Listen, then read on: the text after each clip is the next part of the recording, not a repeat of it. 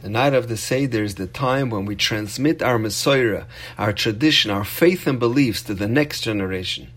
It's a special time when our children are receptive, willing, ready, and able to be influenced. It's an Eis Ratzon, an auspicious time when a father's message will resonate with his children and grandchildren. We are all here today only because of the Seder. One generation passing down our Mesorah to the next generation what they witnessed from their ancestors on Seder night, tracing back our heritage all the way back to Har Sinai. Every year before he began the Seder, Reb Shimon Schwab Zatzal would put on his kittel and tell his children, I'm putting this on to remind you, Kinderlich, that I will not be here forever. So listen carefully to everything I tell you tonight. Take it all in, because one day in the future, you will be sitting at the head of the table, and you will have to carry on this tradition and pass on this message of our history to your children and grandchildren. There's an expression in Hebrew, Hakel Beseder, everything is all right. A Rebbe once commented that on Pesach this expression should be amended to Hakel Beseder. Everything revolves around the Seder. Everything a person wants to achieve in life can be achieved on Leil HaSeder which is a time of exceptional holiness. The Seder is a very auspicious time for Bakasha, requesting, pleading, and imploring. It's a night of Vakan Haben Shoyel. Every child of the Rabbi Shalom can ask Hashem for whatever they want, and Hashem answers our requests. The Sfarim Magdoshim draw a parallel between Yom Kippur and the Leil HaSeder. We begin Yom Kippur by saying Kol Nidre, and the night before Pesach, when we do Bedikas Chametz, we say Kol Chamira. All the hashpas, all the opportunities that are available on the night of Kol Nidre are available to us starting tonight when we say Kol Chamira.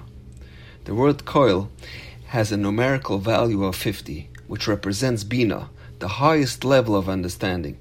On Leil Shemurim, we are able to attain lofty levels of wisdom and intellect. On this night, we are imbued with special intellectual powers on how to transmit our Mesorah and inculcate in our children Amunah and Bitachon in Hashem. Reb Shimshon Pincus, who was the nephew of Reb Noach Weinberg, the legendary Rosh Yeshiva of Aish HaTorah, always repeated this incredible mashal that he heard from his venerable uncle. Reb Noach, as we know, was very prolific in being Makar of Yidden from all over the world and bringing them back to Yiddishkeit. So Reb Noach once said to Rav Pinkus, Our generation is very different from previous generations. In the past, it was very unusual to succeed in inducing even one person to be Chayze B'tshuva.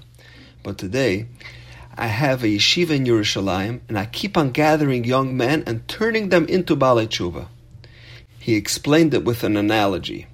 A person was once visiting a construction site, and he saw a massive steel beam.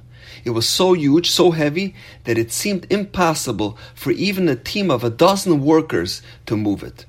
Yet, despite its daunting size, there was one person who was able to move the beam simply by touching it. So, how did he accomplish that? The answer of Noach explained is very simple. There was a crane that lifted the beam into the air, and once it was held aloft by the crane, even one person with a push of a few buttons was capable of manipulating it. Said Rav Noach, our generation is like a crane. Hashem has imbued this generation, the generation before Moshiach, with incredible spiritual powers, the power to create Balei Tshuva, since we are approaching the end of history. All we need to do is give a little push and we can harness that great power to turn countless people's lives around. Our actions can have a massive impact on other people because Hashem is already holding these Yidden aloft. He already instilled within them a burning desire to return to Yiddishkeit. Added Reb Shimshon Pinkus, all year long we dream about reaching great heights. We have lofty aspirations, but it's so difficult. It's like moving that massive steel beam and the tasks seem so insurmountable. But on the night of the Seder, it's so much easier.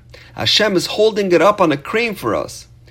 Our children and grandchildren are eager to hear and be influenced. All we have to do is just push a few buttons. He said it's imperative that we take advantage of this golden opportunity. And now, we know.